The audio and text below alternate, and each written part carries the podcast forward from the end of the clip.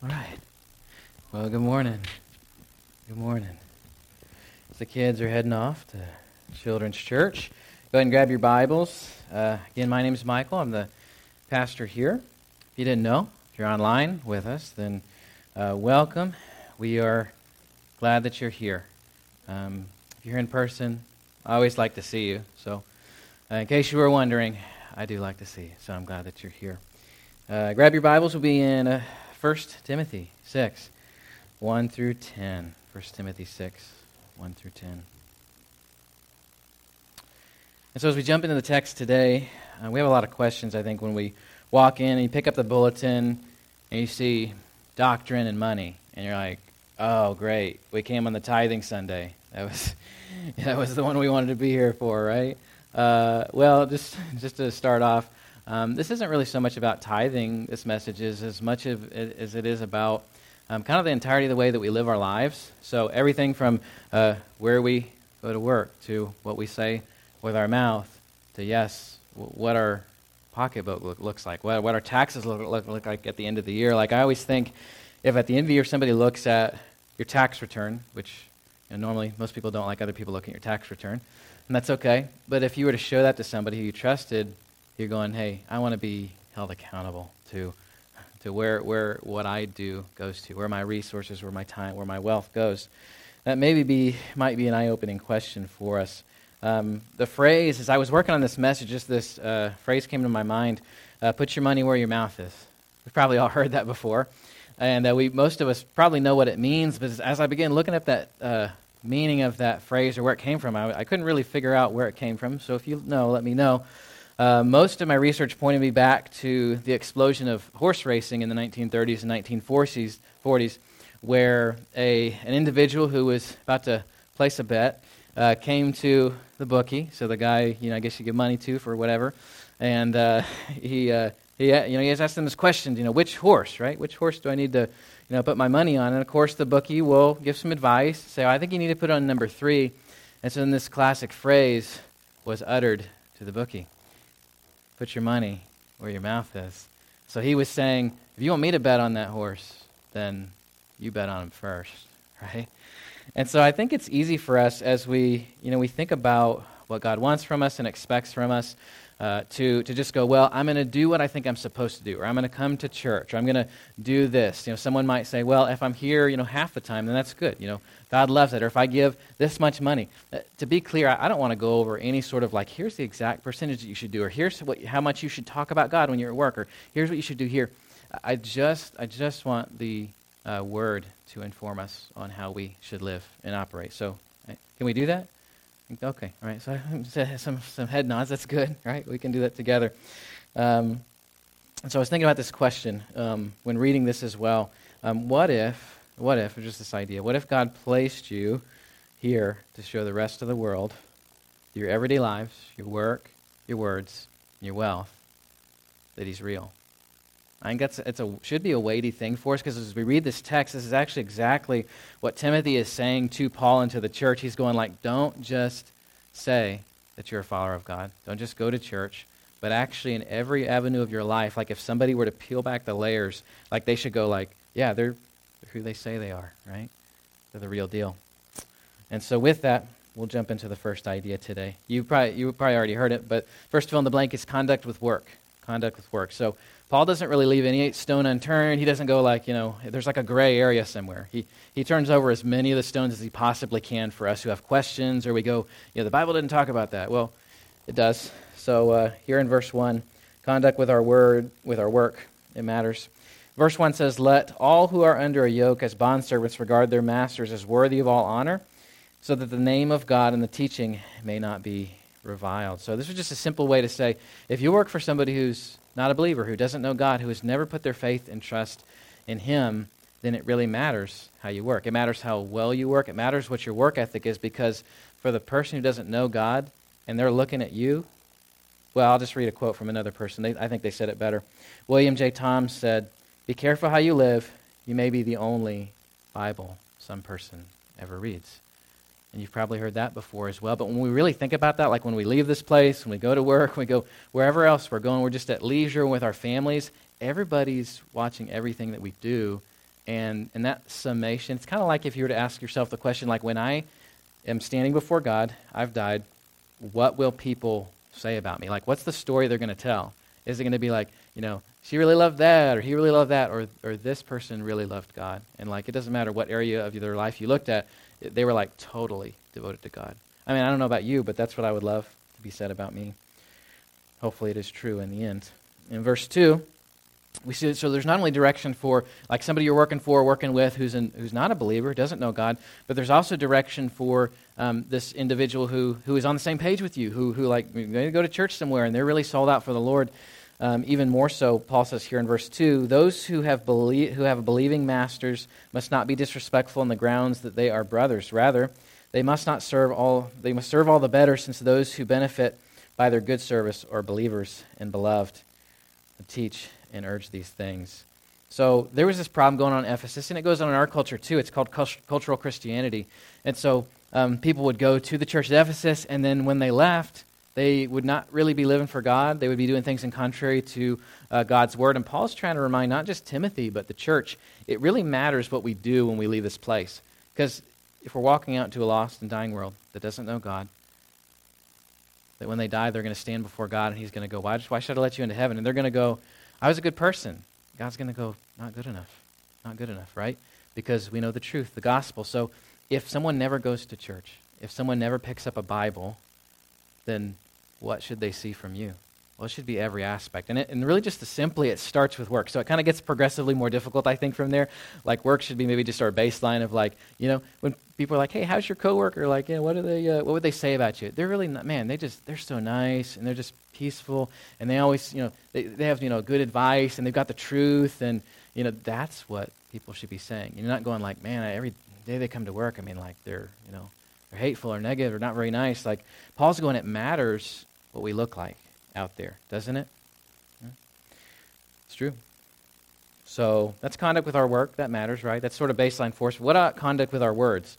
Oh, that gets even more difficult, right? I can act a certain way, you know, here and then, you know, at work, but what about our words, what we say? Well, there's this slippery slope that as we depart from good doctrine, or we say, like, you know, yeah, the Bible's a good source of truth, but maybe it's not the only one, or maybe we can change some things in it. The church in Ephesus, they were doing the same thing. They were going, like, could we take part of the Bible but not all of it? Because there's some stuff we like in it, but there's some stuff we don't. So Paul's going to address that. Conduct with our words, what we say matters. It ultimately affects what we believe. Like, when people hear things coming out of our mouths, they're going to understand what our worldview is, right? And if you don't know what that is, worldview is just kind of how we operate, what we believe. And so people will hear what you're saying, and they'll understand what your worldview is. And they'll unconsciously, they will understand whether it's cultural Christianity or whether it's real Christianity, right?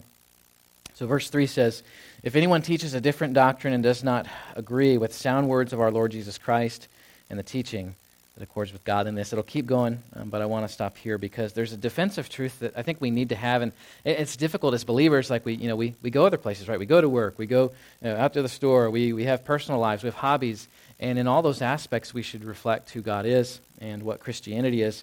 But then we get in situations too where, like, people will say things that aren't true, or they'll make assumptions about God or about Christianity, and I think sometimes we just go like, don't say anything, right?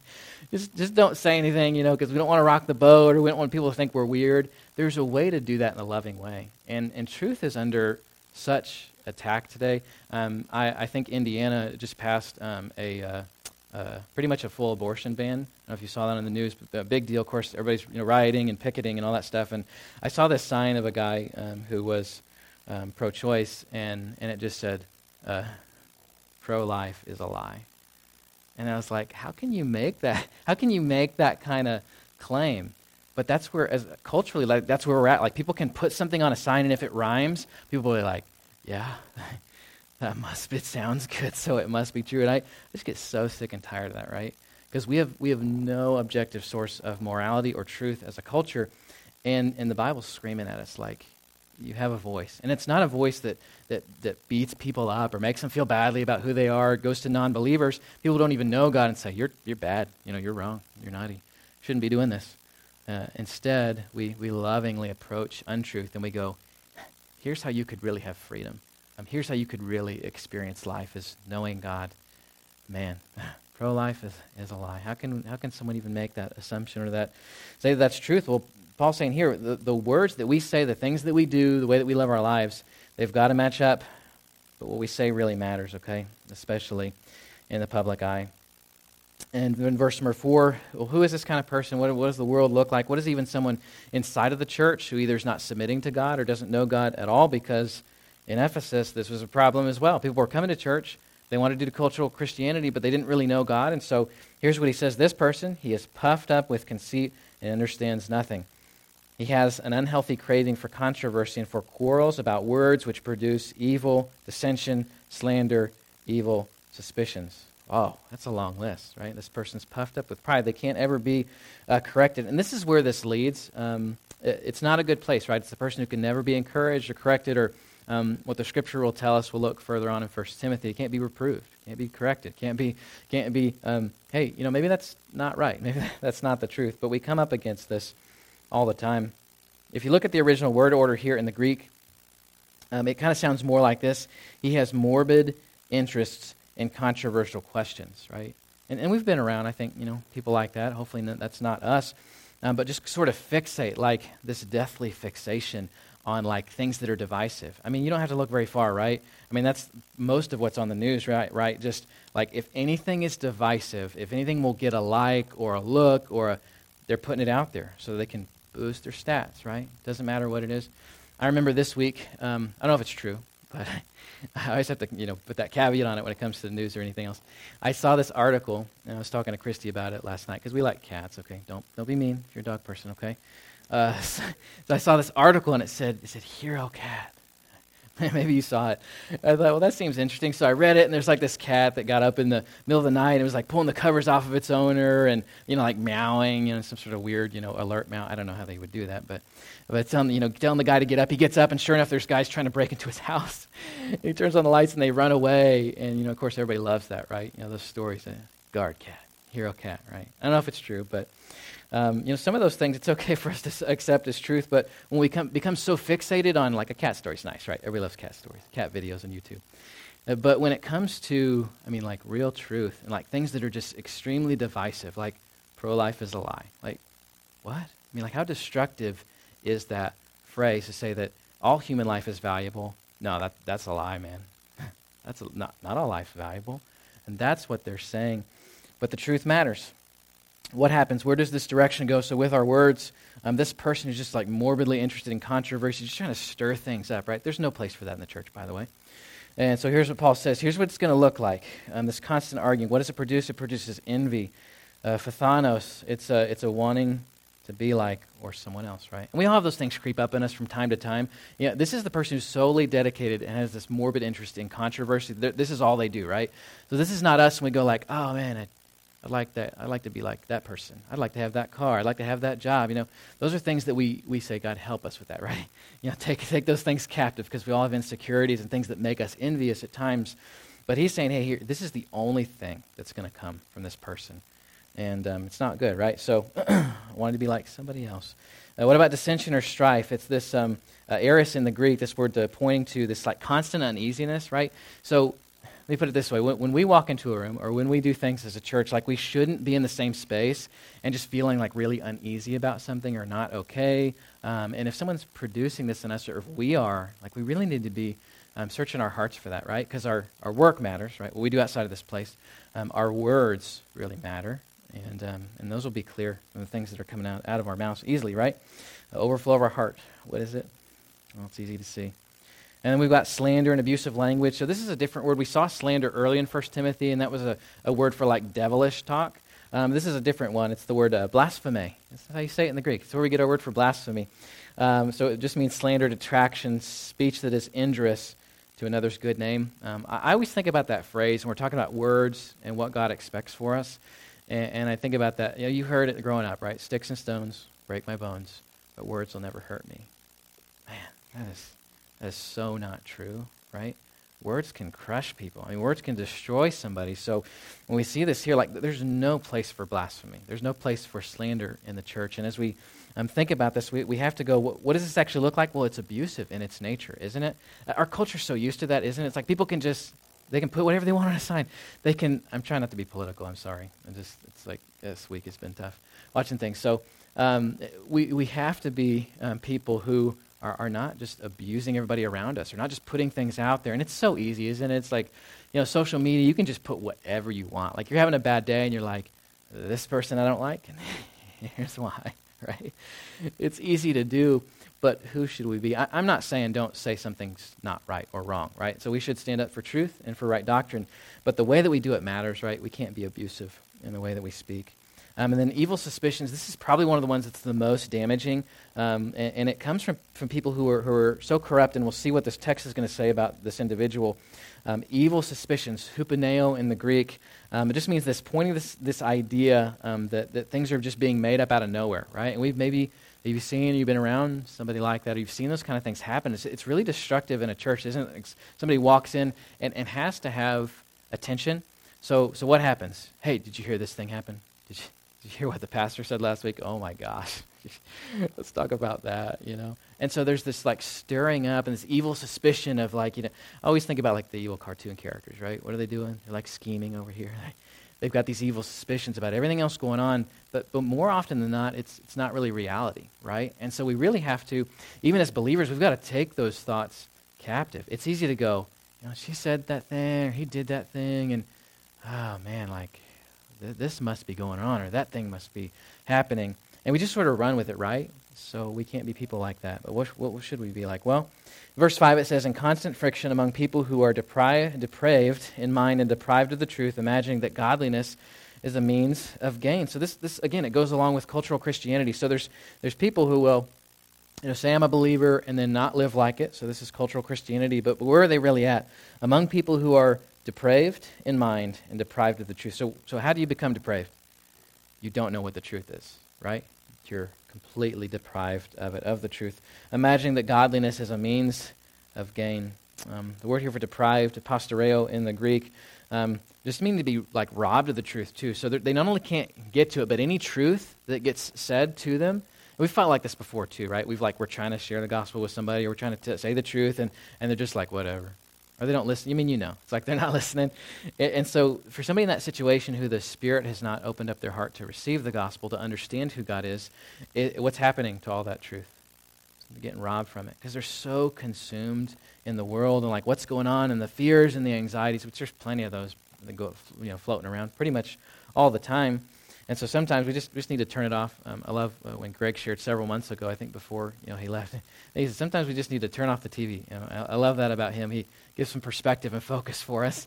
So what do we need to focus on? Because bad things are going to keep happening, right? Stuff's going to go on. In fact, we'll talk about that as we move throughout. First and Second Timothy, more bad things will happen. And if we keep going, oh no, this other thing happened, oh no, then what's going to happen for us? Like we're just going to get robbed, right, of the truth, of the joy that we can have. The kids will be at camp this week. They'll have their phones taken away, so I don't know where you stand on any of that, but when that happens, like what happens? Like they're sitting there with their Bibles, and like they come back, and they're like, God, guys, I learned all this stuff. You wouldn't believe it. And you're like, what happened? Well, and they just got alone with the Lord. And you wouldn't believe how many times I'm just like, you know, throw my phone, you know, in the trash or in a lake or something, because we got all this stuff pulling on us, right? And so we can just as easily get pulled in this direction where we're misguided, or we can't even receive the truth, and so this can't be who we are. Jerome, who's a church father, influential just during the formation of doctrine. You look like 2nd, 3rd, 4th century, which is where a lot of the letters, a lot of the Old Testament, New Testament was put together and formed for us. And he said this, just about kind of our perspective, who Christ is, who we should be. He said, Christ is lowly, let us be made lowly. Christ was crucified, he did not rule. What did everybody expect? Like this ruling and conquering king, even the disciples up until the time that he went to the cross, like they were going like, okay, you know, when's he gonna take the throne? And then it didn't happen, even though Jesus kept saying, hey, I'm gonna go die for everybody. And they're like, Jesus, stop. We know what you're really here for, right? But what did he do? He went to the cross. He was lowly. So what should we live like, right? Maybe not people who lord whatever we do have over everyone else. Because we should have godliness. So some people say, I'm going to become a Christian, or I'm going to go to church, and then I'm going to expect stuff from God. I'm going to be a cultural Christian, then I'm going to say, like, God, if you don't give me the things that I want, You know, certainly all the things I need, but also the things that I want in life. And if things don't go well, then, man, I mean, you know, you really messed things up. You must not be on my side. Well, real godliness is of value. It says in verse 6, but godliness with contentment is great gain. If you look at the Greek order, there's a few words that are not in the English translation if you have the ESV, which is what I have. It says, but godliness is actually a means of great gain with contentment. Because here's what the church thought. Here's what Ephesus, as God is giving these words to Paul, he's telling the church, hey, it's not just about doing this. It's not just about going to church. It's not just about giving whatever you give, your 10%, or about doing that activity, or about sharing your faith. You know, like sometimes I think we feel like if we check off the box, then we're good. Like God's, you know, happy. And he wants all of us, doesn't he? He wants our entire heart. He wants our minds, all of our beings, and our lives. And the world's going to look at us and see that. So we got work, we got words. We got one more, but I want to read a couple more verses here out of Proverbs 1. Because this word here for godliness is the word eusebia. It just means reverence or piety, respect, or fear of God. And sometimes I think like when we read that, we read about like being godly or like this is of great gain for us. It's about having respect and reverence and honor towards God, who he is, and that ultimately affects how we live. So we'll actually be starting a series in a couple of weeks, well, several weeks, just entitled The Wise Way. We'll be walking through the Proverbs, other places in the Bible. I feel like we just need wisdom. You know, it's like the world needs wisdom right now. We need it too. So in Proverbs chapter 1, verse 1, it says, the Proverbs of Solomon, the son of David, king of Israel, to know wisdom and instruction, to understand words of insight, to receive instruction in wise dealing, in righteousness, justice, and equity, to give prudence to the simple, knowledge and discretion to the youth. Hopefully we'll get some knowledge and discretion to the youth this week at camp. Verse 5, let the wise hear and increase in learning, and the one who understands obtain guidance. To understand a proverb and a saying, the words of the wise and their riddles, the fear of the Lord is the beginning of knowledge. Fools despise wisdom and instruction. So my question here is our pursuit godliness, and are we content in that? Or are we just, you know, are we just like longing for that next thing or the things that we, you know, think we want that will make us happy? Because he says here, well, what is godliness about? If we go back to the Old Testament, we understand this is entirely focused on having awe and reverence and respect for God and his direction in our lives. And he uses this word here for contentness. So we've got this, but godliness with contentment, right? So not just pretending, but godliness with contentment, being at peace wherever you're at is key here. So contentment, torkia, maybe that's not right in the Greek, perfect condition of life with no need of support. So what it really means for us is like, are we practicing godliness? And then at the same time, are we content with where we are at? And it's hard, isn't it? It's like we're just bombarded all the time with like, you're not happy because of this. You need that. This will make you happy. If you could just do this, you know, instead of just going like godliness with contentment is of great gain, isn't it? I've been thinking about the last couple of years. They've been definitely trying on us. I had melanoma almost 4 years ago. Cancer, got diagnosed with that for the first time. And a couple of months ago, I went in for a screen, and then I'll go in for another screen. It's like every 6 months I got to do that. And there's always these things that, you know, like well up inside of me that go like, you know, am I content right now? Yes. Would I be content if it came back? Question mark. God help me, you know, because it comes back to your minds at times, and Satan uses those things. It's like whatever goes on in any of your lives, you know, the difficulties, the ailments, sometimes there's solutions for things, and sometimes there's not. And we can't go, well, God, my circumstances change, then I'm not going to practice godliness anymore. I'm not going to live for you. And so, I don't know, it's difficult. I feel like all of you have struggled with different things in the room for sure and had to deal with that. But I just want to share with you where we're at. And this last year, Christy had a massive seizure event in January. And all the things that come out of that is you got to go to a lot of doctors. And after she spent time in the hospital and she was pregnant with Sydney, who's actually right here and hasn't made any noise, impressively, at this time. And so we were concerned with a number of things at that point, but going to all those doctors and, you know, increasing medications and all that stuff, just getting her to a place where she'd be okay. I remember one of the conversations we were having with a doctor, and she's like, yeah, so, you know, you had another seizure. That means you can't drive for a year. And I looked at the doctor. I was like, what? Wait a second, you can't tell us that. I was all upset about it, and we were coming home and we were talking about it, and I was so fired up, and I just looked at Christy and I was like, does that make you mad? And she's like, no. Why? Because she's content. And that's so difficult for us, isn't it? Like somebody tells us we can't do something, or they take something away, or like our circumstances change, and it's just like, yeah, how dare you, you know? And we would probably say that to an individual or a doctor, whoever tells us something, but when it comes to God, like we think that, I think, a lot of times. We just go, how dare you? Like, we would be scared to say it out loud, which is a good thing, by the way. But we should walk with God in fear and reverence, right? That if we're walking with him and we're focusing on godliness and we're really content, like Paul's going, man, look at my life. Like, what's happened to me? Then we should be content, shouldn't we? No matter what. All right, here's the last thing, okay? So we've got to get to camp, right? We still have to go to camp, right, babe? Okay, all right. We still got to go to camp to be with the kids. So here's the last thing. Conduct with wealth. So we've got works. Whatever we do for work, we got words, and we've got wealth. Yes, this is a piece of it. We can't really get around it. Like, Jesus talked a lot about money because a lot of people really struggle with making it their God. And unfortunately, you make that your God, a lot of other things become idols too. So here, conduct with wealth. Verse 7 says, "For we brought nothing into the world, and we cannot take anything out of the world." Oh, man. I hope that wasn't the first time you heard that, by the way, online or in person. So we came into the world, being there in the room.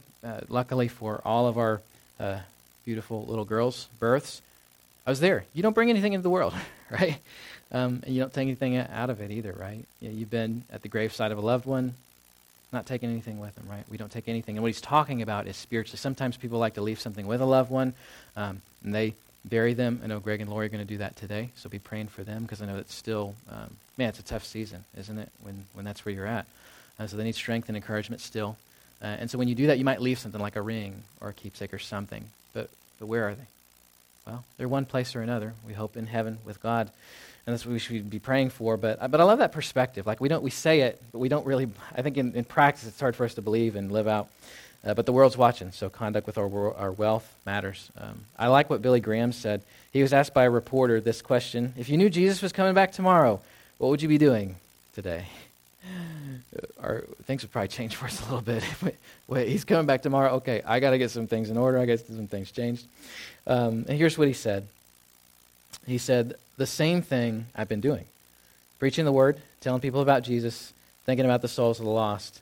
And each believer should be living with their bags packed and a bank account too small to worry about, ready to go." It's like when we have that perspective, and I don't think this is what he was saying. He wasn't saying like, just leave it at zero. Like, don't worry, God will take care of everything. Don't save any money for your kids for college. Like, by the way, they'll be really pleased for that. Like, when they get to that point, they'll be like, "Hey, I'm going to go to that school. It's going to be like $100,000. Mom and Dad, you helping me out?" No. No, nobody's helping you out, right? So what the Word's saying, and Billy Graham was saying, was not to not prepare for the future, right? Because we don't know. It's like the end of our life when the clock stops ticking. Only God knows that, right? So are we preparing? But are we having this perspective that the way that we live and what people see, and the way that we live our lives really matters, because we're not going to take anything with us anyway. And God's not about not enjoying life, right, by the way. So he wants us to enjoy the good gifts that he gives us, bless other people, but not go, "This is the most important thing to me. This is the most ultimate thing to me," okay? I actually love one of the other Olsons are with us today, right? Paul? It's all right. Yes, I got it. I was having a hard time. Like, when Gene's here, I'm like, wait, which brother is this? Which one is that? And so I was talking with another of his brothers. By the way, I'm glad that you're here. Did you ring the bus? Is that the right thing? No? Okay. All right. That's okay. So another one of his brothers runs another ministry, Ride Recovery, and they've got a facility, the warehouse, they let our students use before. And I hope he wouldn't mind me saying this. I didn't ask him, so if he's upset, tell me later. He always tells me this phrase. I'm like, "Hey, can we help cover the cost for whatever, what's going on? Like, it's being in the building, all this stuff." And he always just says, use this phrase, "It's all his, man." And I said, man, if more of us were like I feel bad. Like, first time he said that to me, I was like, oh, or we should be like that more often, right? If it's all his, then why does it matter? Our deacons were just talking about that. Matt said something similar, like, if everything belongs to God, then why every time when something gets yanked on, or God's like, "Hey, I think you should give this away," or "Hey, you should use this to bless somebody," or "Hey, you should give more to God." Like, hey, God's been blessing lately. He gave you a special gift. You know where some of that belongs? God, right? And why do we twinge? Are we wait a second, I can't give that up? Well, one day, it's all going to go to somebody else anyway. We're stewards of it, right? We're stewards of it, okay? So it's all his. That should be our real perspective. Verse 8, but if we have food and clothing with these, we will be content. So we use that word for being content again. So godliness with contentment is of some great gain, right? But if we have food and clothing, like think about that. Most of us have a lot more than food and clothing, right? God has blessed us immensely. When we sit around the table, one of the things we've been practicing with our kids, is just going to like when they say they want something or like, there's just like this giant project or a toy they want. It's like hundreds of dollars in it. And they're like, I can't believe like you guys don't love us because you didn't get that for us, right? I know for us it's different. We got little ones. So it's like, some inflatable swimming pool or, for you guys teenagers, it's like, if you don't get me the new iPhone when it comes out, you guys don't love me. Right? Whatever it is, like we have those conversations and we're just going like around the table like, look, God gave us a roof over our head. Like, it's raining right now. We're not getting wet. And they're like, what? Like we're not getting wet. Like we have things that people all around the world don't have. Like we ate today. There's a lot of people that didn't eat, right? So it just gives you perspective. Like we have clothes. And, especially lunch. So look at us and be like, what? Like I just thought that's just stuff we had. Like it was just a given. It's not. Right? A lot of people don't have these things. So this is why Paul is saying, he's like, we're so concerned about everything else, but here's what he says, food and clothing, these will be content. And in verse 9, by the way, I'm not saying like, I know we all, like we enjoy life. Like some of us like to go camp. We camp, right? We have a camper.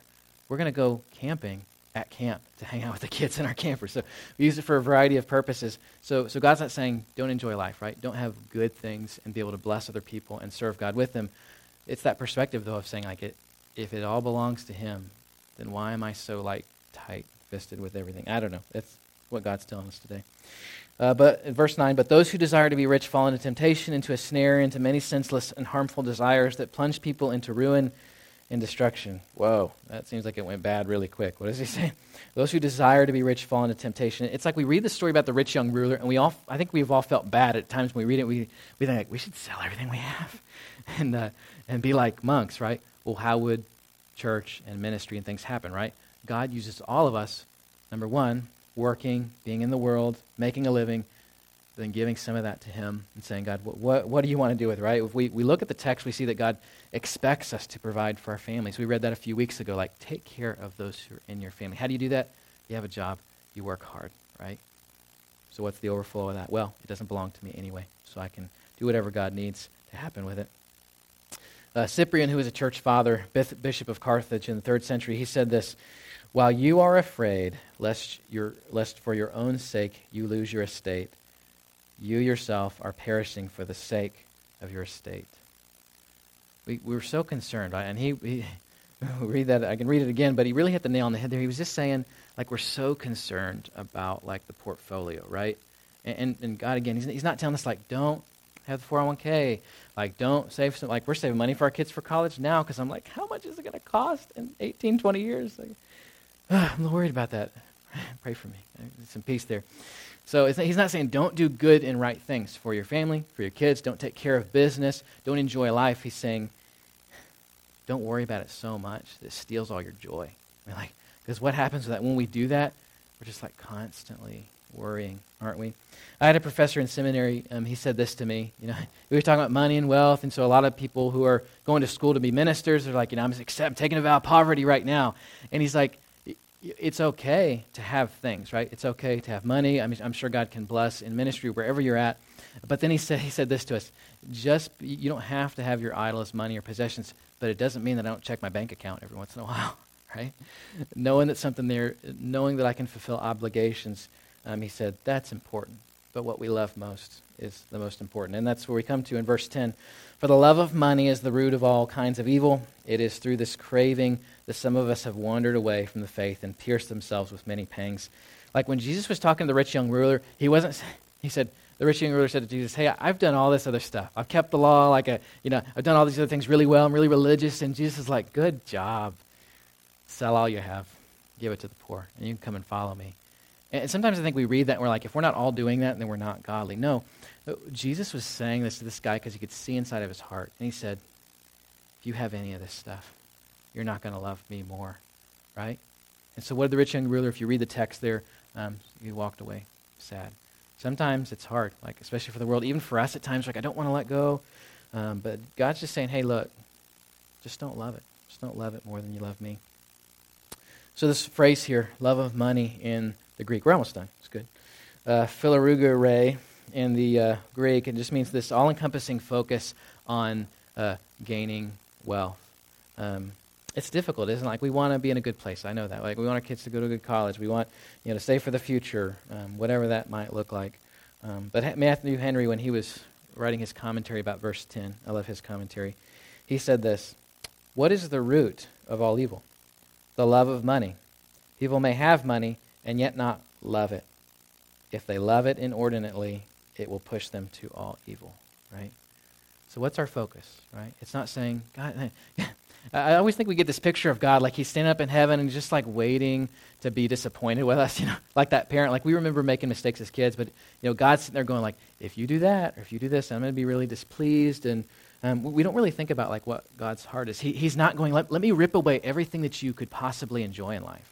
That's not what he's doing. He's going, enjoy the good gifts that I give you while you are here, right? But don't love any of it more than you love me, more than you love God. If we could just like fixate on that, I feel like that's like the simplest of commandments. What did Jesus say when he was asked, hey, what's the greatest commandment? Love God, right? Love God and love everybody else. And that's the summation of what he tells us. And so if we come to this place and we think that like God hates us to enjoy it, he doesn't want us to enjoy life. That's not what he's saying. But the conduct with our work and with our words and with our wealth, it really matters. So what are we doing with that? How are we living? How are we operating? It matters. Because what is the rest of the world going to do? I mean, they're going to look in and they're going to go, is God real based off of the way that you live your life?